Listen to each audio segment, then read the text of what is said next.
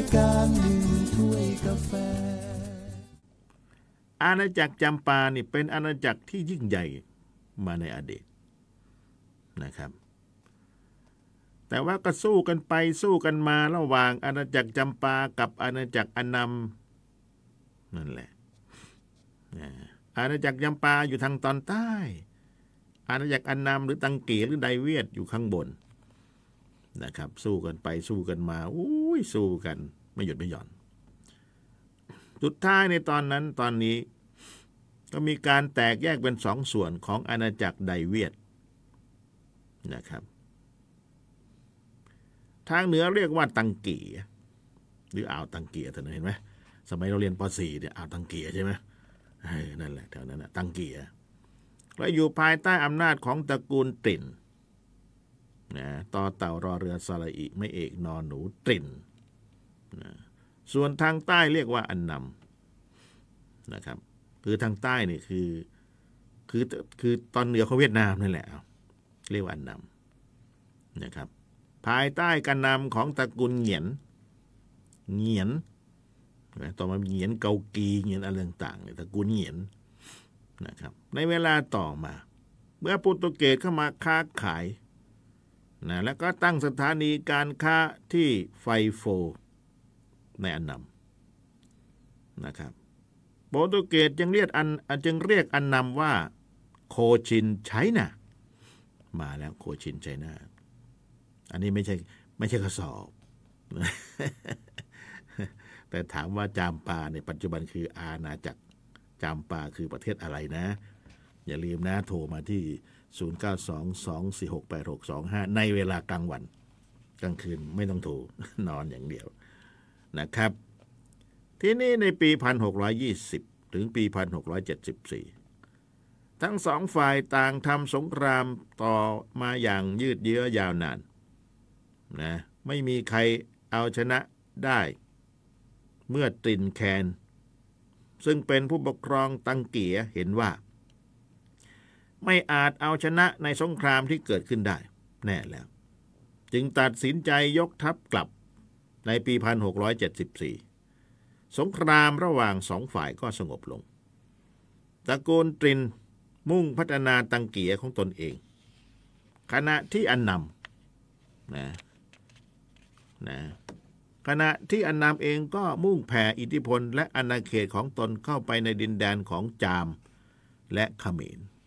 จามหรือจามป่าอันเดียวกันนะครับ แท้จริงแล้ว ปรตุเกสก็นับว่าเป็นฝรั่งชาติแรกแหละครับ ที่เข้ามาทำการค้าขายอยู่ที่ไดเวียด ก็คือเข้ามาตั้งแต่ปลายคริสตศตวรรษที่ 16 โดยมีศูนย์กลางทางการค้าใหม่ที่เมืองไฟโฟ ในเขตอันนำซึ่งเป็นเขตอิทธิพลของตระกูลเหงียนนะครับไหมดิบที่ชาโปรตุเกสซื้อหาก็ต้องเดินทางต้องแนงต้องแนงเข้าไปในอ่าวตังเกีย ก็ทำให้ กล่าวได้ว่า แท้จริงแล้วพ่อค้าโปรตุเกสได้ติดต่อค้าขายกับไดเวียดทั้งสองส่วนมานับตั้งแต่ต้นแล้วนะเวียดนามก็เป็นเมืองเก่าเมืองแก่นะพูดถึงเมืองชายทะเลเมืองท่าค้าขาย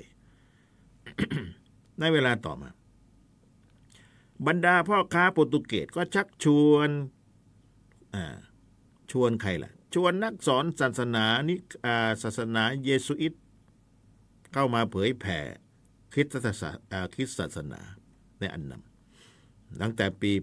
1625 มาแล้ว แล้วก็ได้ผลดีอย่างน่าพอใจ ก็ทำให้พวกเยซูอิตคิดที่จะตั้งศูนย์การเผยแผ่ศาสนาขึ้นที่ตังเกียขึ้นมาอีก โดยการนำของอเล็กซานเดอร์แห่งโรดนะอเล็กซานเดอร์แห่งโรดเนี่ย ก็เดินทางต้องแนงต้องแนงมาล่ะครับ นั่งเรือมา เขาเดินทางไปถึงอ่าวตังเกียไปเมืองตังเกียในปี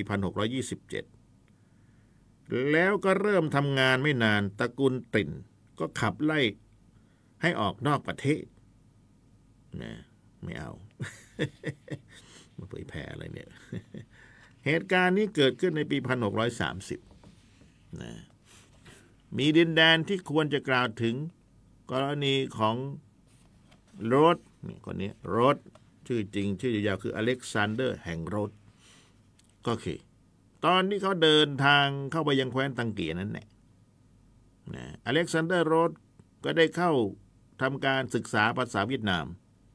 จนเข้าใจเป็นอย่างดี และเขาก็เขียนพจนานุกรมภาษาเวียดนาม ลาตินและก็โปรตุเกสได้ แล้วก็อเล็กซานเดอร์ โรดยังเป็นผู้นำเอาอักขระอักษรโรมันมาเขียนเป็นภาษาเวียดนามนะเรียกอักษรว่างวกเงือฟังให้ดีนะกวกเงืออะกวกเงือกวกกวกเงือนะครับนะคือสมัยก่อนคนเวียดนามใช้อักษรจีนเขียนอยู่นะพออเล็กซานเดอร์โรดมาก็เอาอักษรโรมัน คำว่าอักษรโรมันคือ A B C D นี่แหละเอามาเขียนเป็นภาษาเวียดนาม แล้วก็มีหมวกงอบ เห็นไหมหมวกงอบเห็นไหมนั่นแหละสังเกตง่ายหมวกงอบของเวียดนามผมเรียกว่าหมวกหมวกงอบ แต่ภาษาจริง ๆ ตรงนั้นเรียกอะไรผมไม่รู้นะ แต่ว่าเห็นภาษาเวียดนามถ้ามีหมวกงอบนะตรงนั้นแหละภาษาเวียดนาม ทีนี้ชาติโปรตุเกสที่เข้ามาในเวลาต่อมา ตามหลังมานะต้อยมานี่ก็คือฮอลันดา โดยได้ทำการค้าขายตั้งแต่ปี 1633 ถึงปี 1654 โดยเรือสินค้าของฮอลันดา ได้เข้าทำการค้าขายที่เมืองไฟโฟหลายครั้ง แล้วในปี 1637 ก็ได้เดินทางต้องแนงต้องแนงมาค้าขายกับตังเกียเพราะนั่งต้องนั่งเรือมาเห็นไหมนะเครื่องบินไม่มี มาค้าขายที่เมืองโฟเฮียนนะพวกเขาก็คุมการค้าที่เมืองนี้ได้ และในเวลาต่อมา ก็เข้าควบคุมการค้าที่ฮานอยนะซึ่งก็เป็นศูนย์กลางอำนาจของตระกูลตรินอีกครั้งหนึ่งทีนี้ตระกูลตรินให้การสนับสนุนฮอลันดา โดยมีเป้าหมายเพื่อซื้ออาวุธนะเพื่อนำไปใช้ในการทำสงครามกับตระกูลเหงียนเหงียนเหงียนเกากีใช่ไหมทุกวันนี้เราได้ยินเหงียนเกากีเนี่ย ไม่ใช่ตอนนี้นะตอนนู้นนะ ทีนี้ทั้งนี้พระตระกูลเหงียนก็ซื้ออาวุธจากโปรตุเกสมานานแล้วนะแล้วพวกตระกูลตรินก็ได้อาวุธจากฮอลันดา แล้วอำนาจของพวกเขาก็เข้าก็เข้มแข็งขึ้นมามากทำให้เกิดการลุกรานทางภาคใต้ขึ้นมานะครับ อังกฤษในปี 1613 ก็ได้เข้ามาทำการค้าที่เมืองไฟโฟ เช่นเดียวกันนะครับ แต่เจ้าหน้าที่ของบริษัทก็ถูกชาวพื้นเมืองเข้ารุมสกรรมทำร้าย ไม่รู้กินเหล้าเมากันหรือเปล่า ทะเลาะกันหรือเปล่าไม่รู้ ไม่รู้สาเหตุ แล้วการค้าก็มาประสบความสำเร็จแล้วครับอังกฤษเนี่ยด้วยเพราะโปรตุเกสเจ้าถิ่นเดิมทำการค้าก็กีดกันแหละครับนะดังนั้นในปี 1672 ชาวอังกฤษก็ได้ย้ายเมืองนะหนีไปอยู่ ตั้งสถานีการค้าที่เมืองโฟเฮียนของตังเกียแทน ก่อนจะขยายไปยังฮานอยใช่ไหมใกล้ๆกันแถวนั้นก็เป็นอ่าวนะอ่าวตังเกียใช่ไหมล่ะสมัยเราเรียนป .4 นั่นแน่อุ้ยท่องเกือบตายนะตรงนี้นะอ่าวตังเกียเกาะหำไหลเกาะไหหลำขออภัยนะสมัยก่อนเขาก็ล้อเลียนกันนั่นแหละ ฝั่งนู้นก็เป็นจีนใช่ไหมล่ะ ก็ไหหลำนะพูดให้ถูก ทีนี้ฝรั่งเศส เป็นอีกชาติหนึ่งที่เข้ามาทำการค้าขายในไดเวียต แต่แทนที่จะเข้าไปที่ไฟโฟ พวกเขากลับเข้าไปยังโฟเหียนแทน ในปี 1665 พ่อค้าฝรั่งเศสเข้าสู่ไดเวียตพร้อมกับพวกมิชชันนารี และตั้งสถานีการค้าของตนเองที่โฟเฮียน โฟเฮียนแถวนี้เรียกว่าตังเกียอยู่ปัจจุบันคือทางตอนเหนือของเวียดนามนะครับนะทีนี้การค้าของชาวตะวันตก กับทั้งอันนำและตังเกียก็คึกคักแหละครับ เดินสวนสนามกันอยู่ มาค้าขาย แต่ในเวลาต่อมา ทั้งผู้นำจากตระกูลเหงียนและตระกูลตรินห์ต่างก็เกิดความไม่พอใจการเผยแผ่ศาสนาของพวกมิชชันนารี โดยเริ่มมีการประหารมิชชันนารีนะและชาวเวียดนามที่เข้ารีดในตอนนั้น เกิดความวุ่นวาย สับสนอยู่พอสมควร ถึงขั้นในปี 1697 อังกฤษก็ต้องปิดสถานีการค้าของตนเอง และในปี 1700 ฮอลันดา ก็ต้องปิดสถานีการค้าของตนเองด้วยเช่นกัน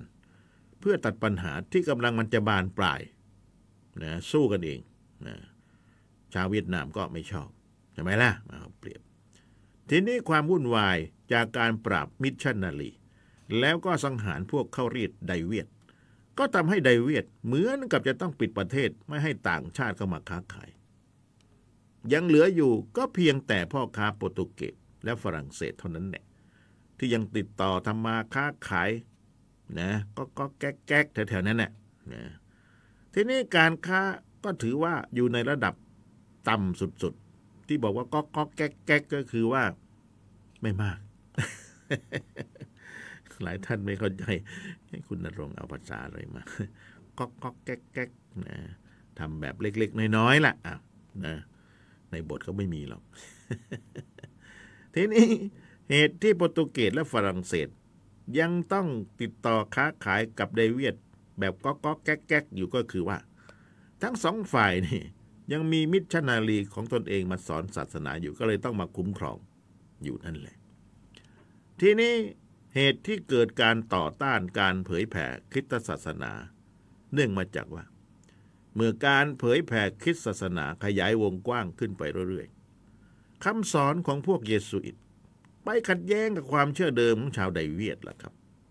ที่ชาวไดเวียด หรือเวียดนามปัจจุบันเนี่ย นับถือลัทธิของจื้ออยู่ว่าของจื้อของจีนนะครับ ฝังหัวเลย แล้วอักษรก็ยังเป็นอักษรจีนอีกมาเขียนเวียดนามเขียนอักษรจีนอยู่ต่อมาเขียนอักษรโรมันใช่ไหมล่ะ อักษรโรมันคือ A B C D นั่นแหละใช่ไหมนั่นแหละคือพูดง่ายๆมาปกครองกันเอาอาณานิคมไปแล้วเอาอักษรมาให้อะไรประมาณนั้นแหละก็ขัดแย้งกัน นะเช่นความเชื่อในเรื่องกษัตริย์ ซึ่งตามความเชื่อเดิมนั้นของจื้อเชื่อว่ากษัตริย์คือโอรสของสวรรค์หรือห้องเต้ใช่ไหมล่ะอ่าของจื้อเชื่อว่าอย่างนั้น และได้รับองค์การจากสวรรค์ แต่ว่าคริสตศาสนาเนี่ยเชื่อในพระเจ้าองค์เดียว เชื่อในพระเจ้าองค์เดียว ดังนั้นเมื่อประชาชนชาวไดเวียดที่เขารีด เมื่อเชื่อในพระเจ้าองค์เดียว ความศรัทธาและความจงรักภักดีต่อกษัตริย์ของตนเองก็เริ่มเสื่อมคลายลงนะไม่ค่อยจะเชื่อกษัตริย์ แต่ไปเชื่อพระเจ้าอะไรประมาณนี้ แล้วในประเพณีการแต่งงานก็เช่นกัน เดิมนั้นชาวไดเวียดนิยมแต่งงานหรือมีพัญญาหลายคน นั่นแน่ไม่ธรรมดานั่นนะนะครับ แต่ว่าเมื่อมีแคทอลิกเข้ามา ไม่ยอมให้มีเมียหลายคน ต้องต้องรักเดียวใจเดียวใช่ไหมล่ะ ก็เป็นเหตุผลให้นำมาสู่การต่อต้าน และก้าวไปถึงการประหัตประหารกัน เหตุการณ์วุ่นวายเกิดขึ้นทั้งตังเกียและอันนำแหละครับ เพราะว่าไม่ให้มีเมียสี่คนหรือหลายคนก็สุดแล้วแต่ แม้กระทั่งเรามิชชันนารีบางส่วนอาศัยอยู่ แต่ก็ต้องซ่อนเร้นไม่กล้าเผยแผ่ศาสนาโดยตรง ไม่ได้ไปขัดอย่างนี้เนะไม่ยอม ใครจะยอมล่ะนี่ให้เมียคนเดียวนี่ เออ อย่างน้อยก็สองสามคนล่ะหลายคนได้ สมัยก่อนคงจื้อให้นี่ อะไรประมาณนี้ ไปขัดตรงนี้ได้ยังไง ไม่เข้าใจเหมือนกันนะแต่ว่าในเรื่องของศาสนาคริสต์นะเขาก็ห้ามนะ ให้มีเมียรักเดียวใจเดียว ประมาณนั้นแหละก็เป็นความขัดแย้งกัน เวลาไปเผยแผ่ที่เวียดนามในตอนโบราณมาแล้ว ทีนี้มาดู กษัตริย์เงียนฟูกด หรือบางแหล่งก็เรียกว่าวอเวืองแห่งอันนำก็ได้สิ้นพระชนลงที่กรุงเว เมืองเวมีมานานแล้วในปี 1765 ผู้สืบทอดรัชบัลลังก์ก็กลับมีอายุน้อยครับ ยังเยาว์วัย ยังเด็กๆนะครับ ยังบริสุทธิ์อยู่เพียง 12 ปีเท่านั้นแน่นะครับ แล้วก็ยังมีมารดา แม่เป็นเพียงนางสนมไม่ใช่มเหสีนะนางสนมก็คือพัญญาน้อย ถ้าพูดเทียบเปรียบเทียบเลยนะ คือเมียหลวงมีคนเดียวใช่ไหมล่ะ คนต่อมาก็จะเรียกเมียน้อย คนที่สองเรียกเมียน้อย คนที่สามเรียกว่าเมียน้อยน้อยทีนี้ในระบอบการปกครองของเขานี่ก็จะมีมเหสีมีนางสนม และก็นางสนมสนมสนมไปหลายคน ในเวียดนาม ก็ทำให้ต้องแต่งตั้งผู้สำเร็จราชการล่ะครับที่นี้แต่ปรากฏว่าด้วยการเมืองภายในที่อ่อนแอ และผู้สำเร็จราชการ ก็ไร้ความสามารถอำนาจการปกครองส่วนกลางก็หย่อนลง จนกระทั่งว่าในปี 1773 เกิดการปฏิวัติขึ้นโดยการนำของชาวบ้านจากตำบลไตเซนตำบลนนี้เป็นตำบล เล็กๆครับ หมู่บ้านเล็ก ๆ แถบภูเขาทางภาคใต้ โดยมีสามพี่น้องประกอบไปด้วยวันแนก วันลู และวันเวเป็นผู้นำพวกเขาก็หยิบชื่อของตระกูลเหงียน มาเป็นสัญลักษณ์เพื่อสะดวกในการปลุกระดมผู้คน พวกเขามีอำนาจเพิ่มมากขึ้นเรื่อยๆขณะที่อำนาจของตระกูลเหงียน ที่เมืองหลวง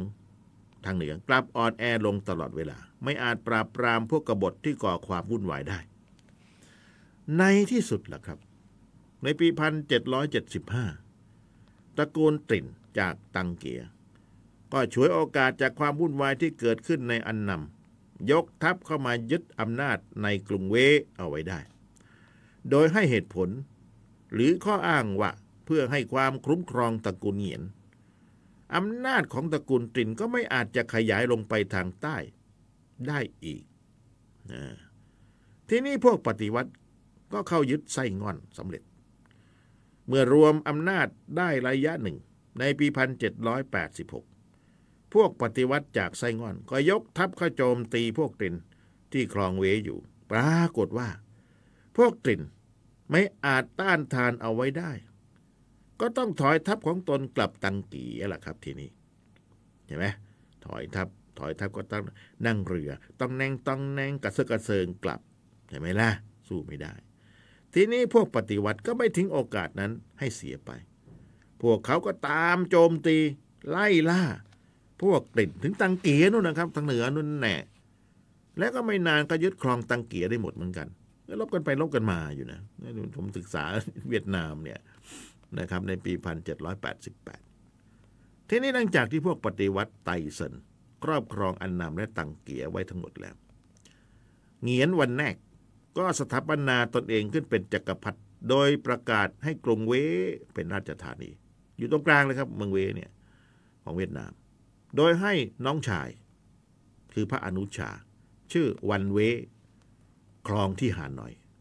ส่วนวันลูก็ไปครองที่ไส้ง่อนทางตอนใต้ของเวียดนาม ประเด็นที่ควรจะกล่าวไว้ในในที่นี้ก็คือว่า ขณะที่พวกตรินเข้าครองเว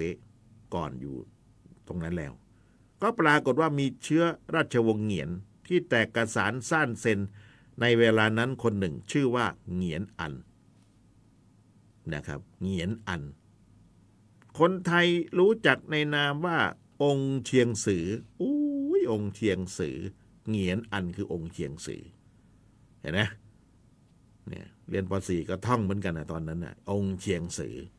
ซึ่งขณะนั้นก็มีอายุ 15 ปี ได้หลบหนีพวกปฏิวัติไปก่อนแล้ว โดยไปอาศัยที่เกาะปันยัง โดยได้รับความช่วยเหลือจากบาทหลวงคาทอลิกของฝรั่งเศสชื่อปินโยเดอปิหิน ในเวลาต่อมา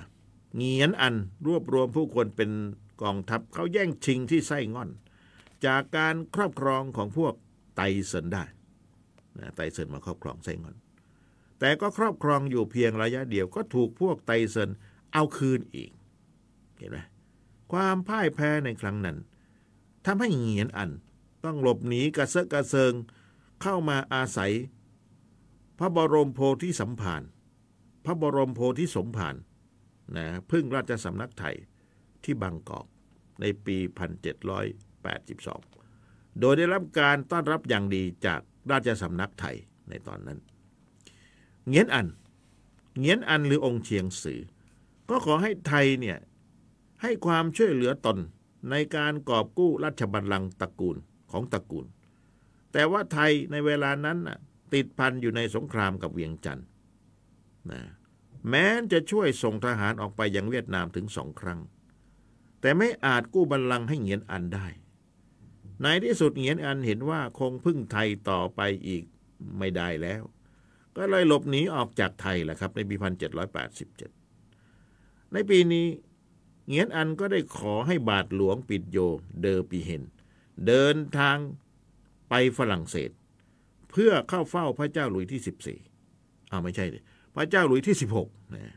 เพื่อขอกองทัพมาช่วยเงียนอัน หรือองค์เชียงสือ โดยให้ข้อแลกเปลี่ยนกับฝรั่งเศสว่า จะให้เข้ามาทำการเผยแผ่ศาสนาได้ อย่างอิสระ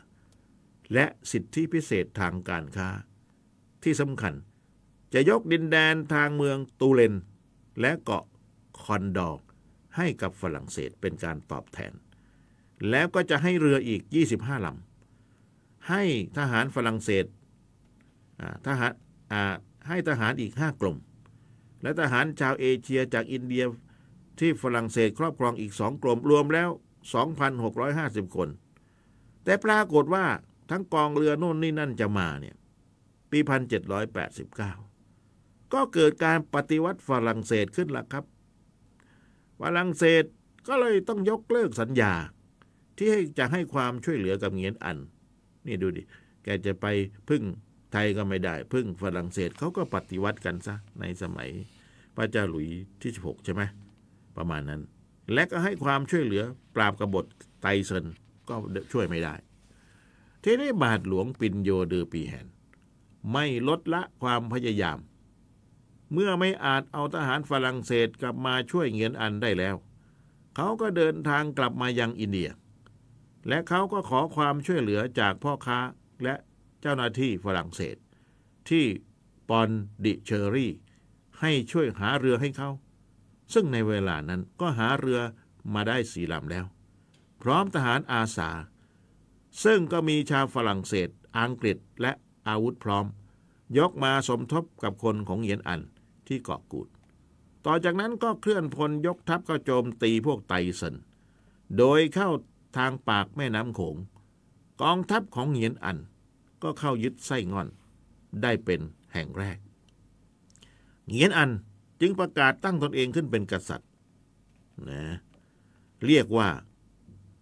เจ้าอานำกกนะไม่ธรรมดา ต่อจากนั้นเหงียนอันก็ขยายอำนาจของตนเองออกไปเรื่อยๆ ประจวบกับบรรดา พวกกบฏไตเซนในเวลานั้นเริ่มแตกแยกกันเอง อีกทั้งในเวลาต่อมาคือปีพันเจ็ดร้อยเก้าสิบสองเงียนวันเว ผู้ที่มีความสามารถที่สุดในกลุ่มกบฏก็เสียชีวิต และอีกหนึ่งปีต่อมา วันแนกในกลุ่มเขานะ ก็เสียชีวิตที่กรุงเวอีกครั้งหนึ่งสองแล้ว ทำให้กำลังของไตเซนอ่อนแอลงไปมาก สงครามแย่งชิงที่เกิดขึ้นมาตลอด 10 ปีของพวกไตเซนก็ประสบแต่ความพ่ายแพ้ ในที่สุดเงียนอันคือองค์เชียงสือเนี่ยก็เข้ายึดกรุงเวได้ ในปีพันแปดร้อยหนึ่งและอีกหนึ่งปีต่อมาก็ยึดฮานอยได้สำเร็จนะทางเหนือแล้วนะ เสร็จเส้นการปราบปรามกบฏแล้ว เงียนอันก็ทำพิธีสถาปนาตนเองขึ้นเป็นจักรพรรดิ ทรงพระนามว่าพระเจ้ายาลอง พระเจ้ายาลองนะครับ ฟังให้ดีนะถ้าเป็นอาลองพญานะเป็นราชวงศ์ทางพม่านะครับคนละคนละที่กันนะ อย่าสับสนนะ เวลาเขาออกข้อสอบนะนะจักรพรรดิยาลองอมีความหมายว่ายังไงล่ะครับ คุณนารงหมายความว่าผู้มีอำนาจตั้งแต่มณฑลใต้สุดถึงเหนือสุดของเวียดนาม ดูแกสู้ไม่ยอมถอยนะ องค์เชียงซือเนี่ยหรือจักรพรรดิยาลองนะครับ ในปีพันแปดร้อยสามจักรพรรดิยาลองส่งทูตไปยังเมืองจีน และได้รับการรับรองจากจักรพรรดิจีนนะครับในปีพันแปดร้อยสี่จักรพรรดิยาลองได้เปลี่ยนชื่อประเทศเวียดนามนะครับได้เปลี่ยนชื่อประเทศเป็นเวียดนามนะครับเวียดนามใต้การปกครอง ของจักรพรรดิยาลองก็ถูกแบ่งออกเป็นสามมณฑลนะครับ โดยมีมณฑลภาคกลาง ซึ่งก็เป็นพวกเหงียนนะเรียกว่าอันนำทางกลาง ตรงกลางกลางนี่เรียกว่าอันน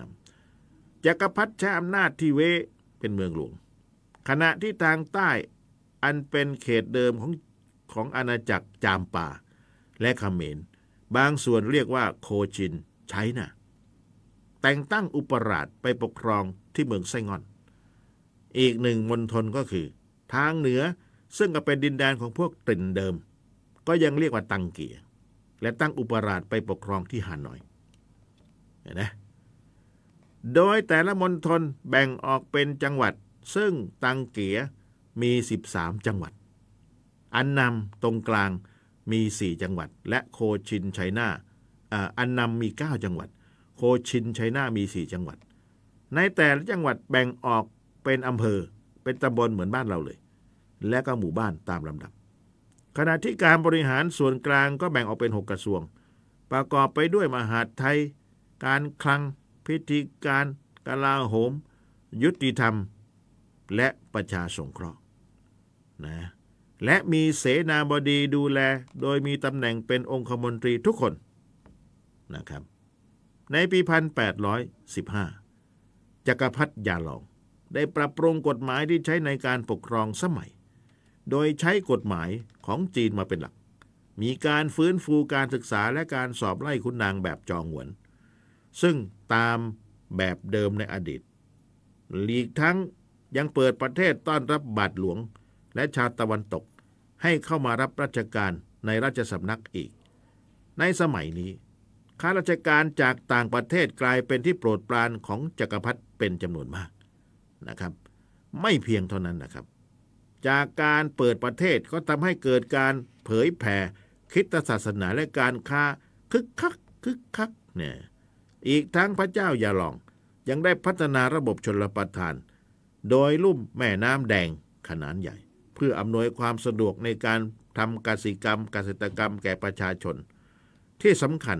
มีการตัดถนนเชื่อมระหว่างฮานอยและไส้งอน มีระยะทางถึง 1,300 ไมล์ในสมัยของพระองค์อุ้ยก็ยิ่งใหญ่โตมโหฬารนะครับทำให้อาณาจักรของท่านใหญ่โตขึ้น สมัยของพระองค์นี่ขยายพระราชอาณาเขตอำนาจนะครับอย่างจริงจังนะครับ ตอนนั้นจักรพรรดิยาลองซึ่งครองเวียดนามอยู่นะครับ ก็ระลึก ในพระมหากรุณาธิคุณของกษัตริย์ไทย ในรัชกาลที่ดึงที่เคยช่วยเหลือพระองค์อยู่ แต่ในเวลาต่อมาหลังจากที่พระบาทสมเด็จพระพุทธยอดฟ้าจุฬาโลกของไทย สวรรคตคือรัชกาลที่หนึ่งสวรรคตไปแล้ว การแย่งชิงอำนาจระหว่างเวียดนามกับไทยนะครับ ก็เปิดฉากขึ้นในดินแดนเขมรลบอีกแล้วครับท่านายการหนึ่งถ้วยกาแฟ